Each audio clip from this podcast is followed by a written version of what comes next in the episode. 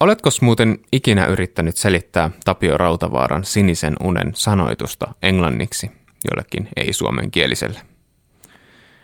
Juu, mäpä olen.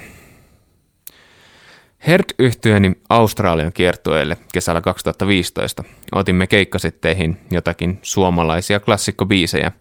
Niiden soittaminen, kun tuntuu aika poikkeuksetta muodostavan yleisöön jotain sellaista yhteyttä, mitä ihan pelkillä omilla instrumentaalisävellyksillä ei saavuta. Plus tietysti kyllähän aina hyviä biisejä mielellään soittaa. Sininen uni oli tuolla kiertoilla siis sellainen biisi.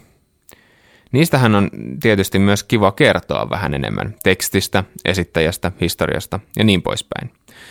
Kyllähän yleisö saa tällöin aivan eri lähtökohdat kappaleen kuuntelemiseen.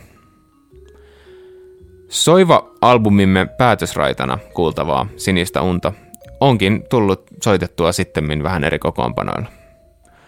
Erityisesti myöhäisillan encore-biisinä se tuntuu jotenkin löytäneen paikkansa.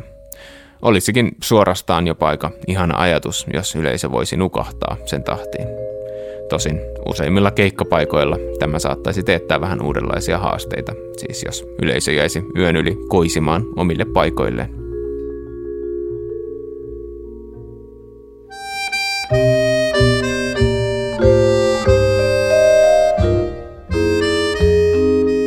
Ja ai niin, sillä samaisella Australian kiertoilla oli ohjelmistossa myös Topi Kärjen lentävä kalakukko. Eipä varsinaisesti helpompi selittää ei-suomalaiselle senkään kappaleen tekstiä.